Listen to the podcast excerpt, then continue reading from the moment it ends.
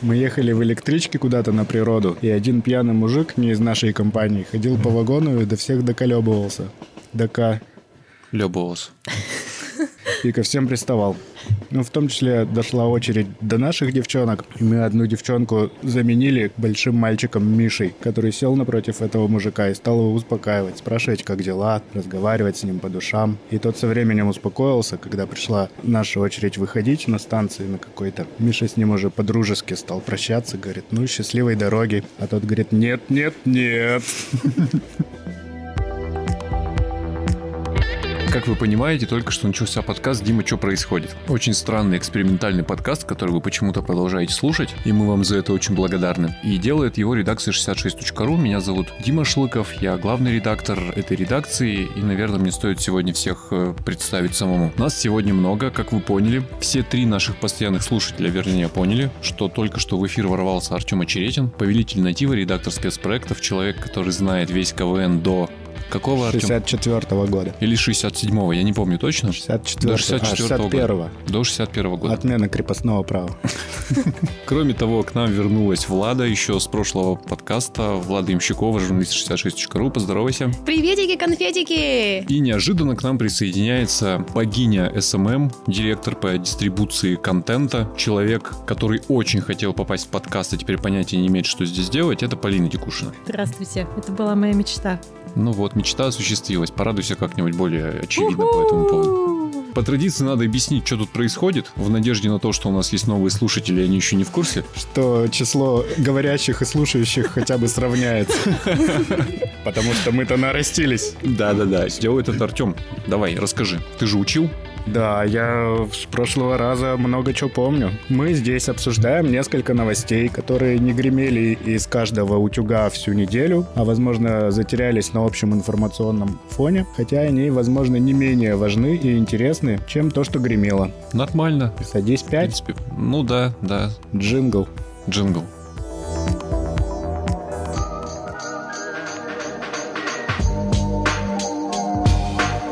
Я предлагаю сразу начать с новой рубрики, которую только что придумал. И вы Обожаю такие рубрики. Конечно, и вы все должны это немедленно поддержать. А я предлагаю рубрику, которая называется «Продолжение и добивки». Есть сюжеты, которых мы упоминали в предыдущих подкастах, они получили продолжение, и, наверное, стоит эти продолжения озвучить. То есть мы такой теперь сериал-подкаст. Ну, в каком-то смысле да, но тут еще есть моральный долг мой личный, который состоит в том, что я в последнее время превратился в такое, знаешь, бу-бу-бу. Ой, в Екатеринбурге плохо, ой, в Екатеринбурге все странно, ой, в Екатеринбурге ничего не происходит, ой, какой отвратительный город. Складывается такое впечатление. О что я тебе? делаю. Ну да, обо мне, безусловно. Дмитрий Бубубу Шлыков. Да, да, если Кирилл Зайцев русофоб, то Дима Екатеринбургофоб. Екатеринбубубурга.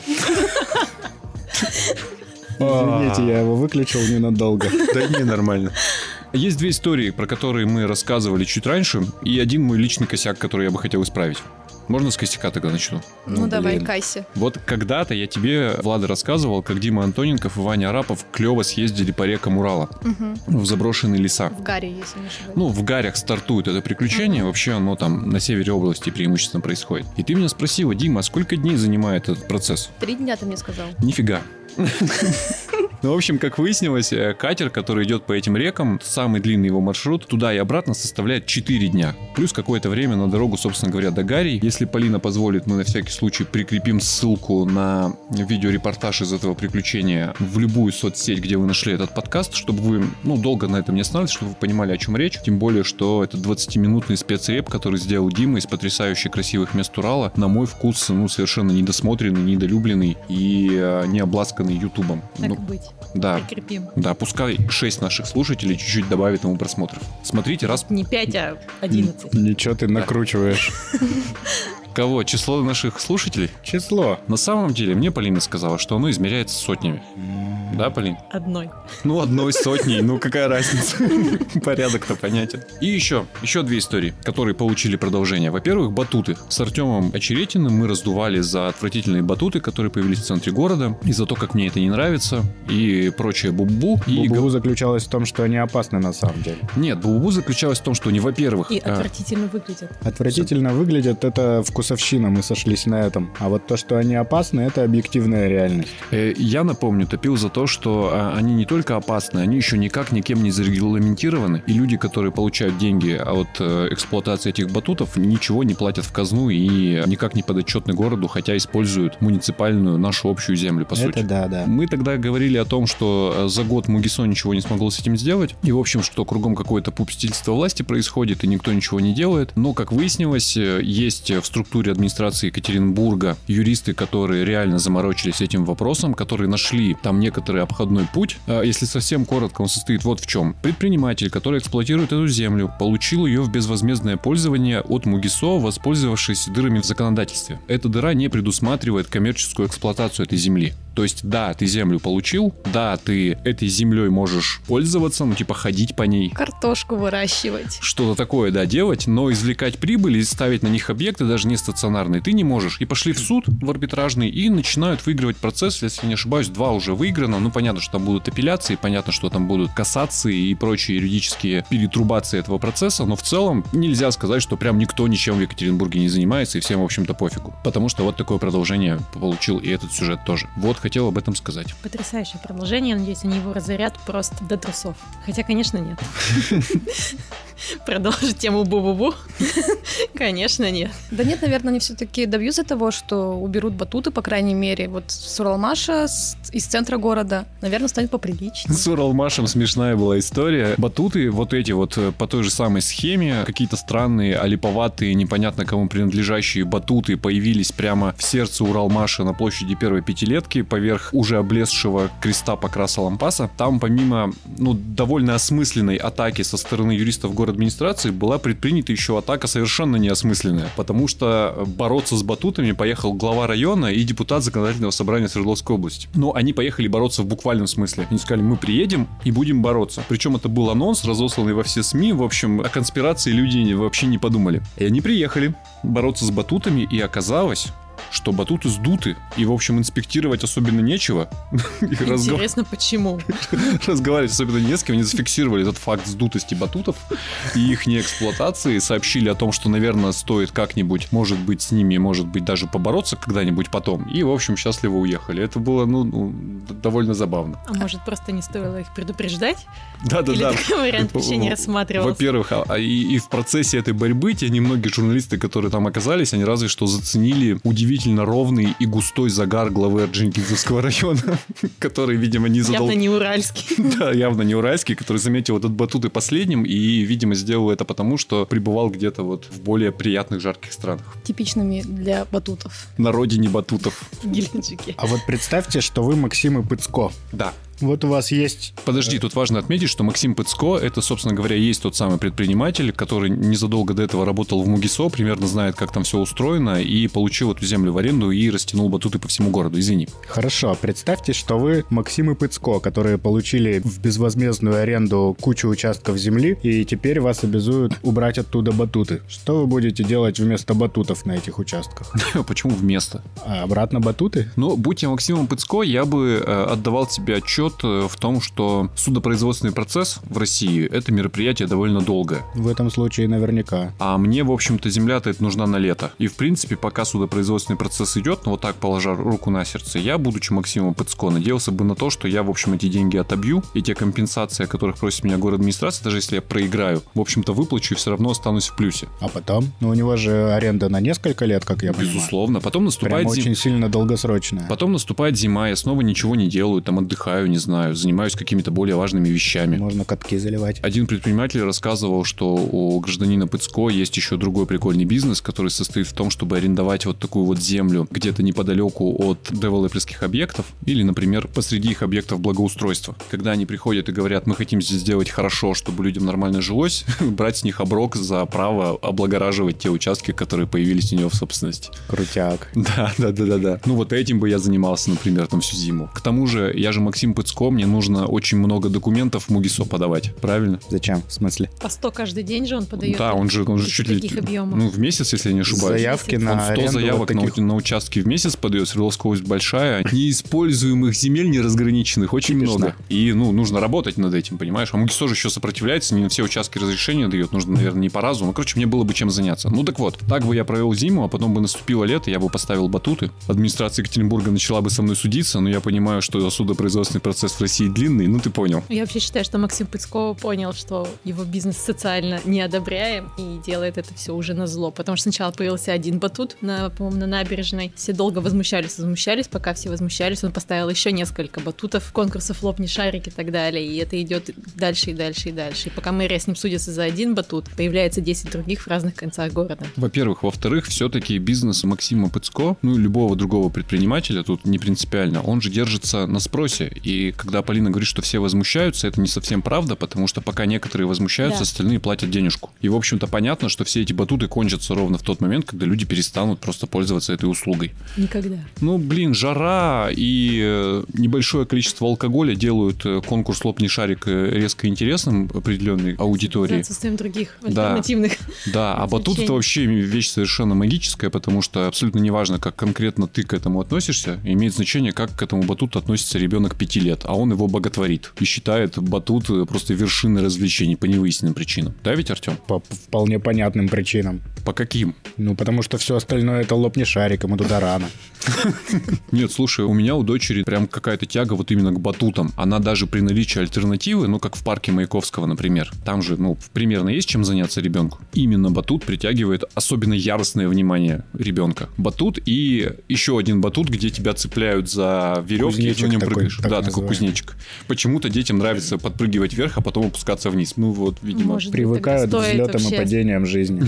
Остановить этот геноцид батутов в городе, раз на них такой спрос. Пускай они легализуются, да работают, я так считаю. Ну, если есть спрос. Но они же работают и с нарушениями всяких э, норм безопасности. Наверняка, я не знаю точно. Ну, наверное, не, не подотчетные никому объекты, наверное, работают с нарушением всяких... э, норм Получается, что наша единственная претензия к Максиму Пыцко это то, что он никак не делится с э, городским бюджетом. Ну, моя, да. Твоя, не знаю. Вот у Полины там третья претензия. Они ужасны. Просто они просто ужасны. Ты не прыгаешь на них.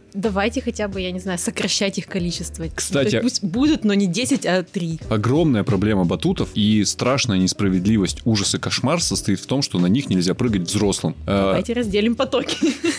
Во время последней, если я не ошибаюсь, биеннале или предпоследней, я не очень разбираюсь в современном искусстве, тем более последний подсказывает мне Влада, они на заводе поставили батут для взрослых, сказали, прыгайте. Капец, каким спросом пользовался этот арт-объект. Только потом сказали, не прыгайте, потому что там как будто бы штукатурка начала этажом ниже отваливаться. Упустил этот. Вот, но- но он был настолько популярен, что штукатурка ниже этажом начала отваливаться. Но в парке Маяковского же разрешили взрослым тоже скакать. Да у нас есть в городе, где попрыгать взрослому на батутах. Но на других батутах, без вот этих вот лазилок всяких. Ох, они не дракончики, ну come on. Кому нужен батут без дракона вообще? То есть основная претензия к Максиму Песко в том, что это, а, не совсем законно, он собирает с нас деньги, а, б, в том, что они должны быть для всех и поприличнее. Нет, там по безопасности на самом деле тоже есть. Уверен, что есть к чему придраться. Ну, безусловно. Мы да. как будто бы составляем такой меморандум к Максиму Песко Но это, но это мы- с требованиями, что надо устранить, чтобы Да. мы были Как эта спокойны. рубрика называется, Дима, напомни? Да, я забыл. Отголоски и сыновья. Ну, в общем, да, это рубрика «Отголоски и сыновья», и мы сейчас развиваем сюжет, который охватили в позапрошлый раз. Поэтому предлагаю сразу к следующему перейти, сразу. А какой следующий? 20 минут.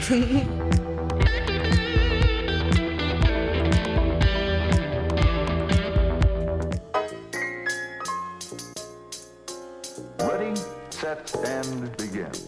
Произошло событие, очень важное событие, которое, естественно, весь мир не заметил, потому что весь мир это не Екатеринбург, и он совершенно ничего не понимает в прекрасном. 28 мая 2020, 21, да и 19 тоже любого года состоялся день рождения майонеза. Великолепный праздник, который мы все должны, в общем, довольно бурно отмечать, потому что у нас есть провансаль ежика, и вообще это один из символов Екатеринбурга. Влада Ямщикова даже по этому поводу у нас на сайте отследила эволюцию той самой баночки, начиная вот какого там 64-го года. 67-го? Начинает 67 года, за 54 года, если я не ошибаюсь. Да. Эволюцию баночки майонеза, в общем, широко отмечали этот праздник. И наши читатели тоже вместе с нами его широко отмечали. Но я в процессе бурных торжеств узнал ужасное. Оказалось, что В по- майонезном угаре ты залез на сайт какой-то, да? в майонезном угаре я начал читать все про майонез и совершенно неожиданно для себя а, выяснил, что Екатеринбург во всяком случае с 2021 года, больше не является российской столицей майонеза. Ну, в смысле, Слава го- богу. в смысле городом, где потребляют больше всего майонеза. Этот статус, это достижение и этот бренд у нас отняла Тюмень, которая теперь город номер один по потреблению майонеза на душу населения.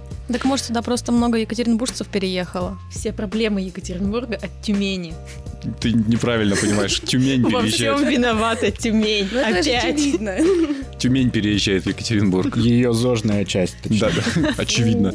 Зожники. Екатеринбург, если ты не знала, переезжает в Омск. Зачем? Политический ликбез. Был такой депутат Бурков от «Справедливой России», который всю жизнь мечтал стать губернатором, но посылал неправильные запросы в космос, и Вселенная не уточнял губернатором, какого именно региона он хочет стать. В итоге Вселенная ему ответила, он неожиданно для многих стал губернатором, но не Свердловской области, а какой? Омской. Омской. Вот, и теперь там поднимает Омск, делает удивительные заявления и просит Владимира Путина как-то повлиять на то, чтобы люди смогли покинуть Омск или наоборот. не- Наоборот, что Да. люди не могли никогда покинуть Омск, потому что они уже почти все его покинули. Ну, в общем, в общем, такая примерно история. Когда будете последний уезжать из Омска, выключите свет в аэропорту. Там есть такое знаменитое граффити в Омске. Но мы отклонились от магистральной темы. Майонез. Ужасно получается. ненавижу майонез и ненавижу ежика. Получается, что из трех главных символов Екатеринбурга город лишился одного и осталось только два. Какие? Убитый царь. И самое короткое метро? Нет, грязь и страстотерпцы. Какой кошмар. А Ройзман? Столица стрит-арта, в конце концов. Ой, нет, конечно, нет. Ройзмана я бы оставил. А я бы нет. Забирайте. Вообще не жалко. Нет, Давай. подождите, так давайте Полина объяснит нам, почему она ненавидит майонез. Потому что из-за таких, как Полина, мы лишаемся бренда. Мы больше не майонезная столица. Столицей спида мы больше не являемся. Майонезной столицей мы больше не являемся. Мы реально скатываемся в этот, в идеологию у нас царя убили. Ничего такого вот нету, вот особенного и интересного. Если бы вы хотя бы раз стояли на перекрестке улиц Титова и Сухоложская, в то время, когда ветерок поддувает с ежика, вы бы поняли мою боль, потому что запах с этого предприятия, не побоюсь этого слова, бывает невыносимым. И мы, по-моему, даже писали об этом когда-то, что несколько лет назад они поставили какие-то суперфильтры, и все, так вот нет. Так может стоит ненавидеть вторчермент, а не майонез ежика? Вторчермет прекрасен. Это лучшее место в городе. Без ежика там было бы еще лучше, но это правда. Мне часто возникают вопросы, из чего они его делают, потому что, ну, такой запах не может быть от еды. Ну, это жир. Ну, жир не может пахнуть? настолько отвратительно. Мне кажется, может. Я сегодня просто поняла твою боль, потому что я как Сегодня не, раз... Нет. сегодня не пахло. Понимаешь, да, то есть мы пришли, и там действительно вот около проходной, вот чуть-чуть дальше пройти, мы же, получается, прям полностью прошли мимо там всех цехов. Там сначала не пахло. Я еще шла в маске, думаю, как хорошо, какие они молодцы. Тут стоит пояснить, что Влада именно сегодня ездила на ежика, собственно говоря, Екатеринбургский жировой комбинат, где делают тот самый майонез. Да. А потом мы, когда выходили из цеха и уже возвращались обратно, я решила, ну мы идем по улице, я сниму маску. Так вот, я прошла 3 секунды, поняла, что я сейчас умру, и там вот очень плохо. Мне показалось, у них деле, есть да. какой-то цикл производства, когда в какие-то определенные дни это начинает просто вонять. И я примерно с ботаники начинаю чувствовать, что сегодня я буду спать с закрытым окном, потому что, ну, вот этот запах, вот, знаете, вот невозможно вообще с чем-то сравнить. Он просто омерзительный. А может, ты не то ненавидишь, потому что есть устойчивая городская легенда, миф, и не знаю, насколько он подтвержденный, не вникал, может, и не миф, что ежика порождает вот такой вот неприятный запах как раз в тот момент, когда он не делает майонез, а делает, если не ошибаюсь, маргарин. Мыло. Ну, мыло он не делает тоже там что-то 60-х, да, ведь? Делает все еще? Да, они продолжают Ну это или всё мыло, делать. например. Что Но ты на это майонез? все рядом с майонезом, вот с этим вот самым майонезом, вот этот вот запах. Ты объединил этот запах с запахом майонеза, но майонез ежика же не пахнет отвратительно, он пахнет как бог. Вот если бы Иисусик спустился с небес и обнял меня, он бы пах именно так. Ты-то получаешь майонез уже как бы готовый продукт, а не на стадии производства. На стадии производства, он может пахнуть иначе. У меня был потрясающий опыт, когда я на непродолжительное время, примерно на полгода, возненавидел майонез ежика. И за это я должен быть благодарен нашему автообозревателю Кириллу Зайцеву, потому что, потому что он в этом виноват, блин. А у Кирилла есть традиция. Не ходить нафиг ни на какие корпоративы никогда. Вообще. Все в редакции это знают. Э,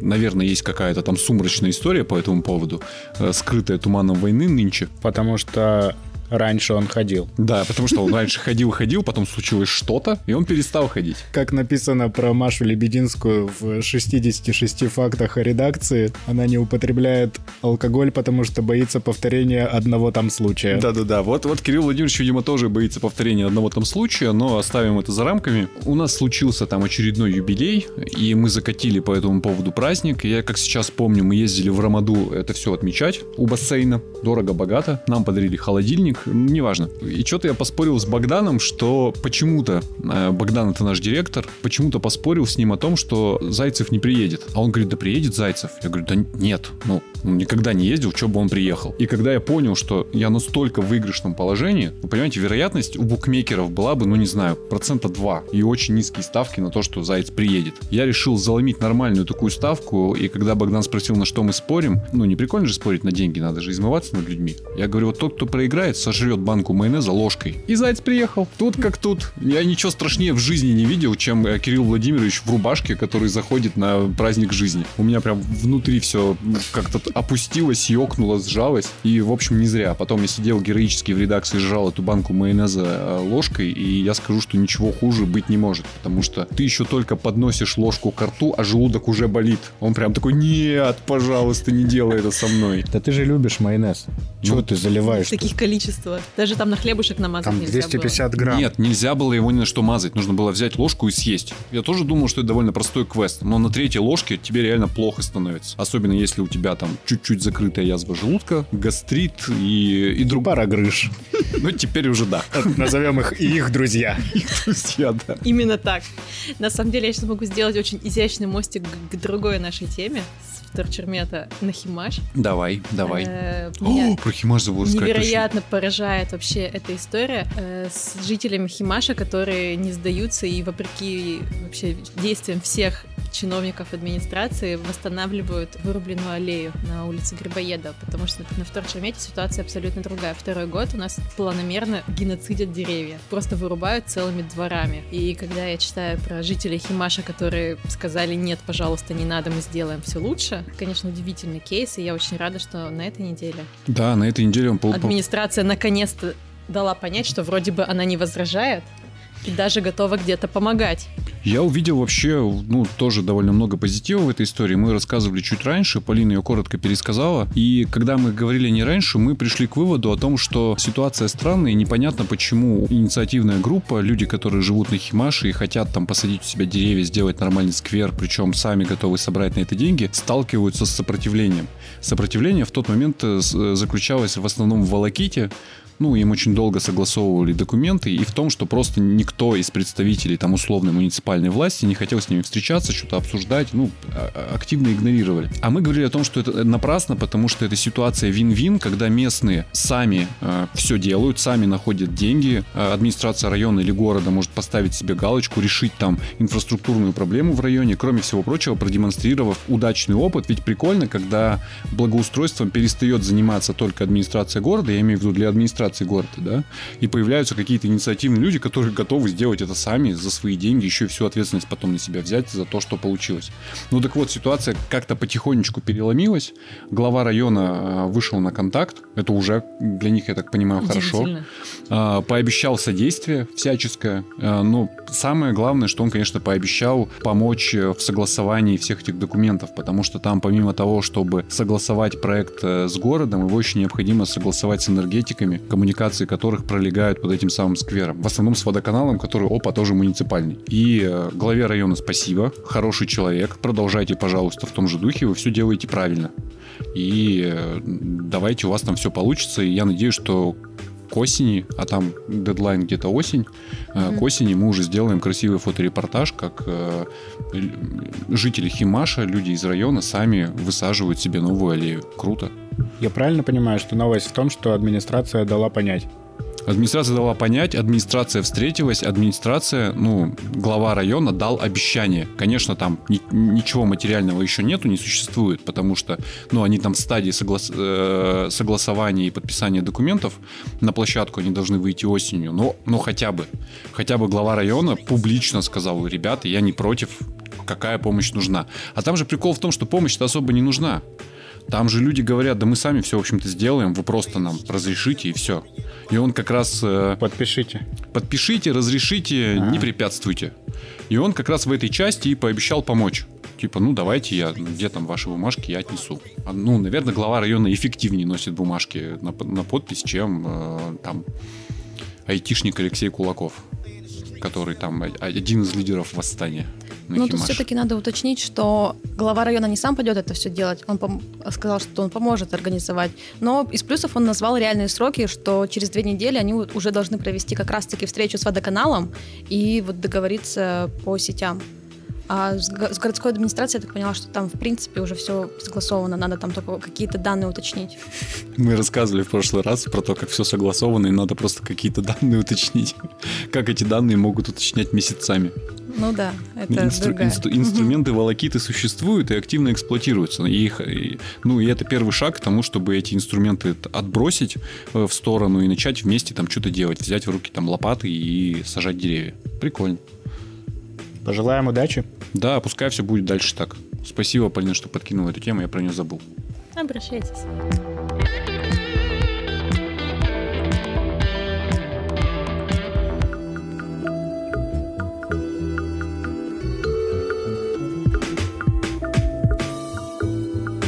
Очень хочу обсудить э, девушку из Якутии, которая села на велосипед и поехала в 40-градусный мороз одна на велосипеде в тайгу через тундру. Когда я... Минус 40, Минус, капец. еще раз, На велосипеде. минус 40 на велосипеде одна. По лесу. Даже не по лесу, Она по тайге. из тундры поехала в тайгу, как мы выяснили. Это два самых страшных слова для человека, который боится умереть от холода.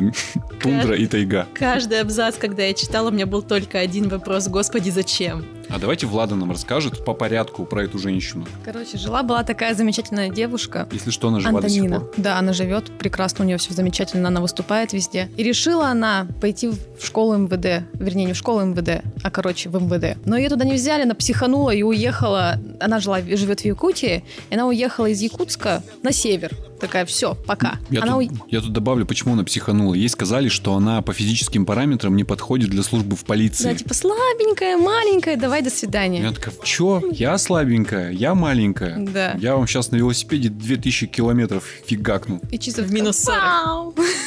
В минус 40. Но она говорит, что она не ожидала почему-то в Якутии минус 40, и для нее это был сюрприз. Она думала, что будет там минус 35, минус 38, ну где-то так. Просто надо Комфортная понимать, температура.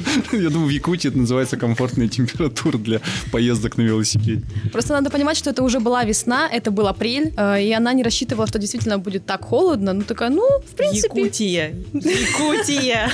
Нет, ну, ну Якутия это же территория, а, где погода резко противоположна друг другу. То есть там летом тепло, очень тепло, прям очень тепло. А зимой очень холодно. Поэтому, видимо, она рассчитывала, что стадия очень холодно закончилась. И пока стадия очень тепло не началась, в комфортной температуре можно ехать. Да, ну, в общем, она стартанула в минус 40 градусов, такая, все будет хорошо. А перед выездом она такая еще узнает, что там волки где-то рядом бродят. Она Еще такая, она узнает, что она беременна. Это да. отдельный... В смысле это да? Это- почему ты этот момент упускаешь? Ну, потому что, я не знаю, с одной стороны, это да, с другой стороны, ну, она там на ранних сроках, типа, Ну да, ладно. Это обычное дело, как бы, каждая беременная девушка должна проехать 2600 километров по Через Якутии. тайгу, тундру, волков и минус 40. Да, да, именно так. Ну, в общем, у нее все закончилось хорошо. Она проехала действительно все эти вот 2600 с лишним километров Как? на... Как ей это удалось? Как это возможно Я не вообще? знаю, у нее не какая-то невероятная сила воли, но она всегда там отсылается как раз-таки к тому, что вот она была беременна, что она уже была не одна, и она не могла закончить этот путь, бросить его. И стать- Могла. Не могла. Легко. Она в лесу, кто ее, подбирали. спасет? Да. Периодически на разных точках ее подбирал Буран и куда-то там доставлял, Нет, спасал. это было на Один. одном месте. Вот э, там была переправа, как раз-таки, которую она не смогла пройти на велосипеде, потому что там все замело к чертям. Потому что это Якутия и минус 40. Возможно, Да. это был знак, что пора остановиться. Нет, там же прикол был в том, что, э, в принципе, по ее маршруту, я так понимаю, Якутия территория не сильно заселенная, и по ее маршруту она преимущественно она находилась, ну, буквально в полном одиночестве. А сопровождающие, которые там были, проводили ее там километр или два, Да, они совсем немного с ней вот сначала выехали, защитили от волка, типа. и под аккомпанемент двое волков сказали, ну, дальше сама, давай, пока. Да, потом она ехала все время одна, и когда она там доезжала даже только до первой деревни, а это было спустя два дня ее езды, она такая уже, господи, я так соскучилась по голосам людей, я все время в этой тишине, но ее там прям аж до слез это пробрало, эта мысль. Потом она ехала, она, получается, ехала целый месяц до Якутска. Потом, конечно, ближе к Якутску там началась более хорошая погода. Месяц на Не минус велосипеде 40. зимой. Месяц. Я прошу прощения, нет ощущения, что она ебнутая? Нет, она целеустремленная. Я У нее вот она с собой использовала- прямо зимнее снаряжение, зимняя палатка. У нее да? была с собой палатка, это сто То процентов, потому она что она... приехала устраиваться в МВД с зимней палаткой. Нет. Э, э, Это надо немножко раз- время. разграничить. А. То есть она поступала в МВД, не поступила, потом уехала на север, два года тусила на севере, и потом такая, ну, мне понравилось тогда в прошлый раз кататься, поеду-ка еще раз, только теперь зимой и, Нет, и это- дальше. Это человек подготовленный. Опыт, в общем-то, переезда на длинные дистанции на велосипеде и вообще физического развития у нее есть. Создается впечатление, что беременную не взяли в МВД, и она психанула. Нет, ну, Ну- и да, и нет. Ну, то есть она подготовленный физический человек. Она уже на протяжении продолжительного времени до того совершала довольно длинные переезды на велосипедах. Ну и вообще такой как бы якутский айронмен. Ну, то есть она такая, она была всегда спортсменка, она всегда этим увлекалась, И вот- то есть она была вот в подходящей форме. Ее вот выбесило, что ее тогда не взяли, хотя Ага. это То было она это несправедливо. как определенную психотерапию для себя. Да, То есть да. ее там мечта детства служить в МВД. Разрушилась. Причем, Разрушилась. но она к этому шла, она пришла физически подготовленная, говорит, возьмите меня. Ей говорят, мы тебя не возьмем, а вон того субтильного толстенького мальчика, который служил в армии, мы возьмем в МВД, потому что он в армии отслужил. А ты вот нет, чем ты докажешь, что ты физически подготовлен? Ну, условно. Вот она и психанула. И чтобы развеяться, что уехала на месяц в тайгу в минус 40. Тур де тундра назовем. Тут туда.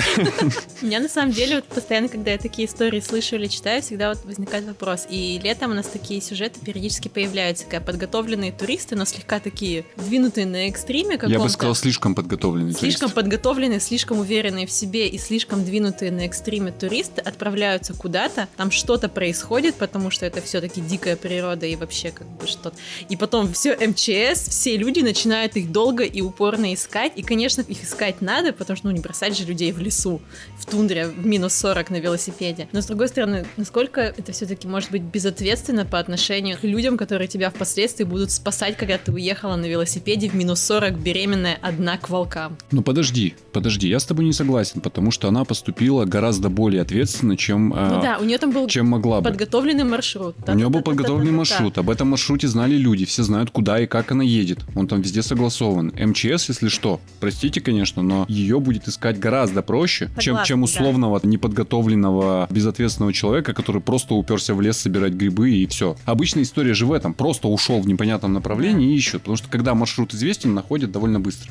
Но тем не менее, человек осознанно подвергает себя риску, зная, что если что-то, то будут подняты там все силы, вся... Она там даже в конце рассказывает, что у нее там сейчас какой-то там ребенок-подросток, и она говорит о том, что я надеюсь, что он никогда так с ума не сойдет и не поедет по такому же маршруту, что, потому что я не хочу за него волноваться, как волновались мои родители. Я пыталась себя представить просто на месте этих родителей, у которых ребенок, там пусть взрослый и самостоятельный, уехал на два месяца в тайгу на велосипеде беременный. И при этом ты, ты сидишь там дома, волнуешься. И читаешь про волков. Читаешь вот про волк- видели вол- волка. Про волков, про аномально низкую в апреле температуру, ну и да, понятно. Отсутствие связи и все дела. Ну, Я никогда не пойму вот такую тягу к адреналину. Или, не знаю, такой способ психотерапии.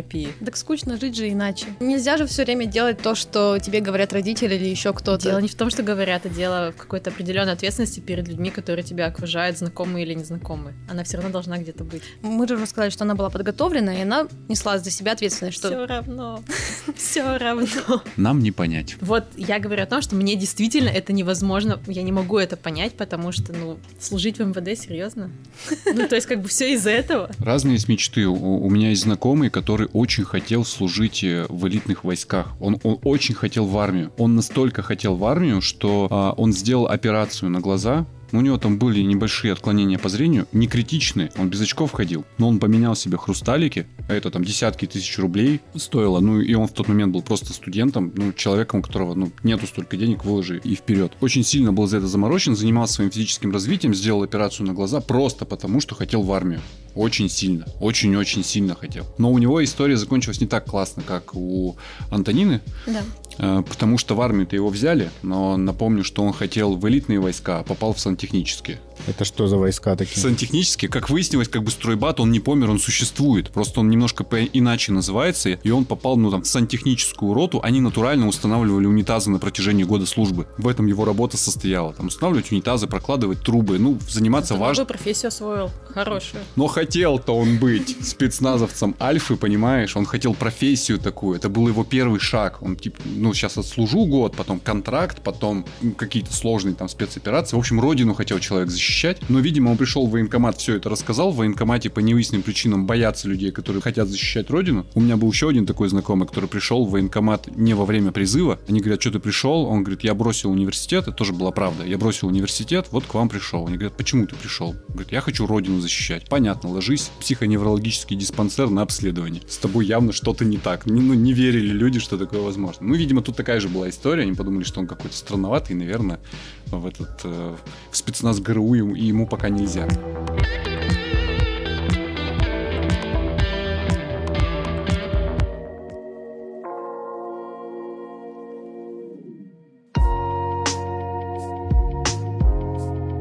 Раз уж мы есть. перешли к теме самокатов, ты меня вообще совершенно кошмарным образом обманула, когда э, очень уверенно заявила, что на вторчермете теперь можно ездить на прокатных самокатах в уж. Как выяснилось, ты доезжаешь до вторчермета, а дальше вся логика твоего перемещения по вторчермету ведет тебя в микрорайон Солнечный и больше никуда. То есть вторчермет ты не осмотришь, по сути, и вам там разрешили ездить до Солнечного. Где прикольно, благоустроено, велодорожки, вот это вот все, но я-то ехал посмотреть вторчермет, и я куда, блин, не свернул. остановился около Нет, около ДКРТ я поехал дальше, но самокат перестал двигаться, выключился. Я посмотрел в приложении, мне сказали, вы заехали там в красную зону, здесь нельзя. Я в другую сторону, он перестал. В другую, там он снова остановился. И вот таким вот макаром я очень долго-долго-долго-долго выходил на правильный путь, где мне разрешено ехать. И оказалось, что этот правильный путь, он просто через торчермет очень быстро, Не оглядываясь. не оглядываясь, ведет в солнечный. Мог, Пожалуйста, пожалуйста, без парковок.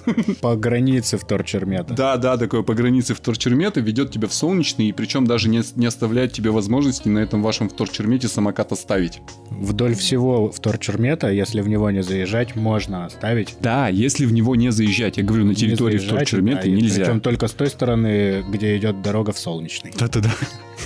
Теме самокатов мы перешли, потому что у нас есть информационный повод, как ни странно. Администрация города Екатеринбурга и люди, которые занимаются развитием кикшеринговых сервисов, а у нас их два в Екатеринбурге, напомню, а, догадались о том, что нужно как-то это все регламентировать.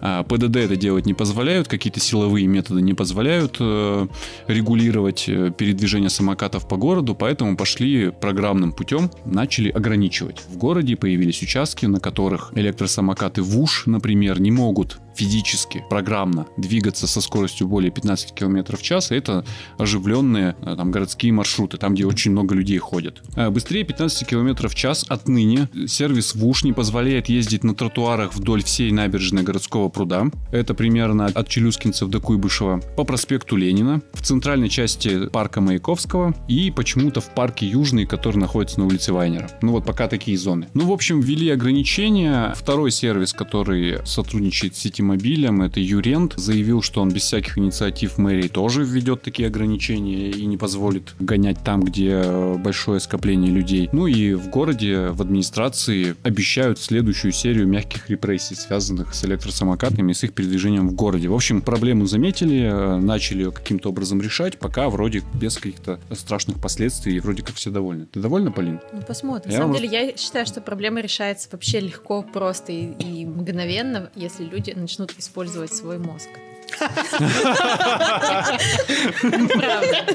Прям все люди. Все люди. Вот каждый вот, человек. Да, и пешеходы, и люди на самокатах, потому что кем надо быть, чтобы... Они тоже пешеходы, кстати. Да. Не будем забывать. То есть могут столкнуться два пешехода. Да. Один со скоростью 5 км в час, а второй со скоростью 30 км Да. в час. Угадайте, 25. кто будет чувствовать себя хуже в этой ситуации? Как эту проблему снимает ограничение скорости до 15? Никак. Но начало 5 и положено. 15 тоже, знаете ли, в три раза разница. И и на 15 километрах в час не каждый пьяный мужчина ночью сможет вовремя выполнить маневр и увернуться от пешехода. Да не каждый мужчина захочет это делать, потому что мозг он не использует. Нет, ну подождите, и- ему будет проще определенно. Во многом ему будет проще принять решение затормозить там или сманеврировать, потому что скорость все равно меньше. Ну, согласен, да. Ну, конечно. нет, конечно, это снижает риск, но, но не, не Но исключает это его. полумера, и- безусловно. полумеры и, и конфликты, в общем, не закончатся, конечно же. Этот конф- эти конфликты продолжаются, там их Ну, можно... какая мера может быть эффективная прямо сейчас? Вот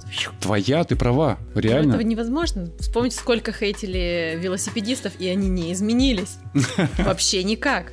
Только... Нет у нас культуры сосуществования разными Блин, она должна... на, одной, на одном тротуаре. Она должна сформироваться в культуре кикшеринга в Екатеринбурге. Второй год идет, второй сезон даже. Ну, просто люди не научились, не умеют этим пользоваться, не понимают, как это устроено. И я начал замечать вот интересную вещь, например, я начал замечать. В прошлом году появился кикшеринг, и еще в прошлом году среди людей, которые брали самокаты вот в аренду таким способом, было в порядке вещей э, ехать по тротуару и дзынькать, сигналить, призывая людей уступить им дорогу, что, на мой взгляд, хамство, отстой и вообще погонь. В этом году я замечаю, что очень многие так не поступают, их большинство, и что они реально движутся со скоростью потока, просто за тобой едут с твоей скоростью до тех пор, пока они найдут лазейку для маневра. Ну, то есть, ну, какая-то культура, она потихонечку формируется. На дорогах я стал замечать значительно больше людей на самокатах, чем в прошлом году, потому что в прошлом году все ездили исключительно по тротуарам. Ну, их было не так много самокатов, и, в общем, опыта эксплуатации, видимо, было тоже немного. Сейчас, во всяком случае, в центре города уже достаточное количество людей едут по дороге общего пользования. А в чем плюс-то от того, что они едут по дороге? Ты понимаешь, что ты когда едешь за рулем,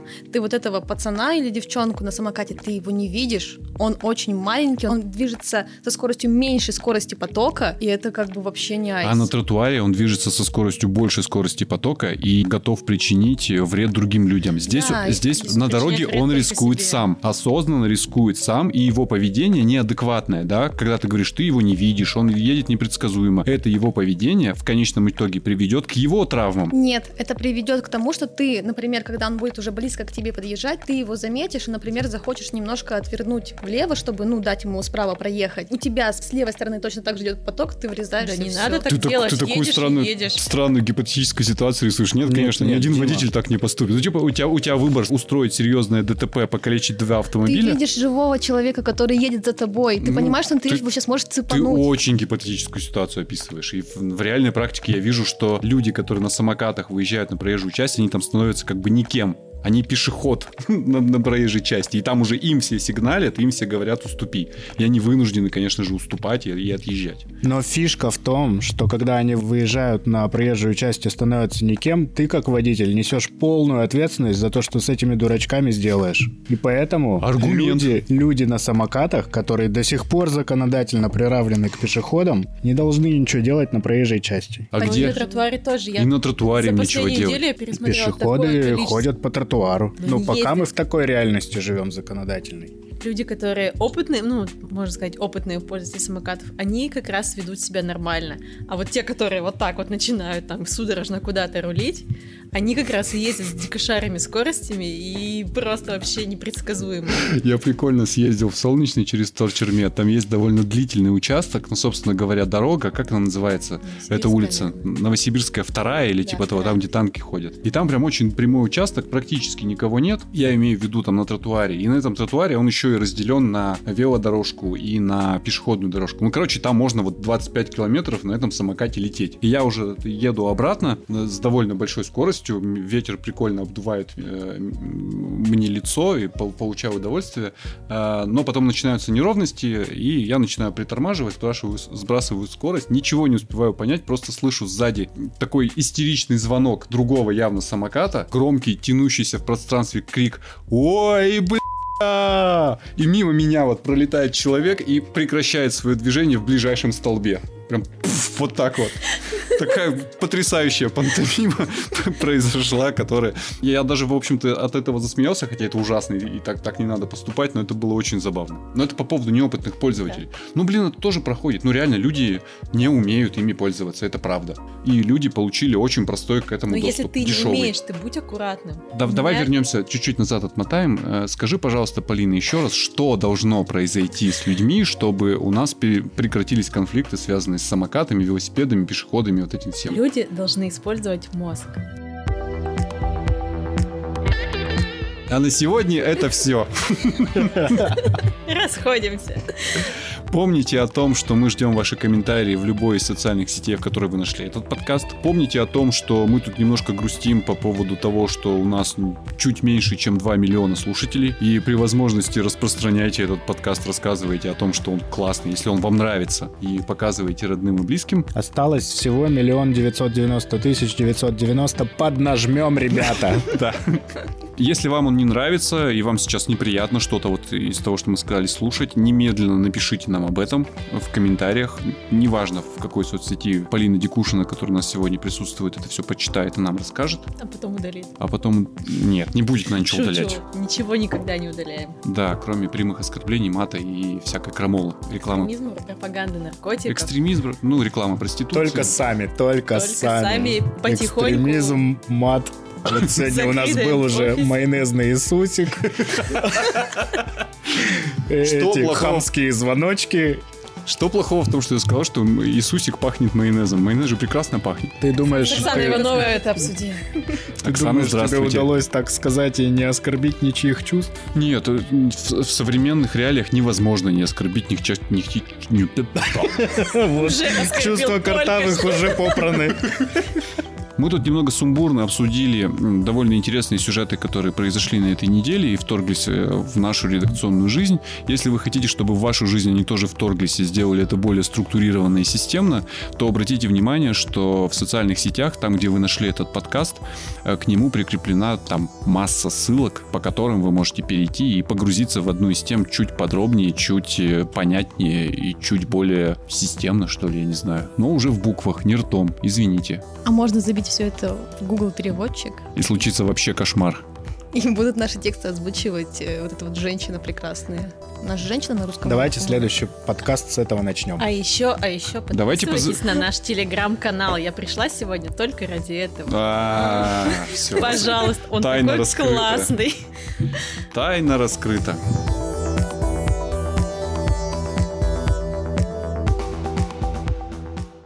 История. Давай. Так твоя же. Как моя? Ну, ты Опять начал, моя? ты и заканчивай. А вот был у нас случай. Давай. Да нет, хватит на сегодня. Ладно, все, пока. Спасибо. Да.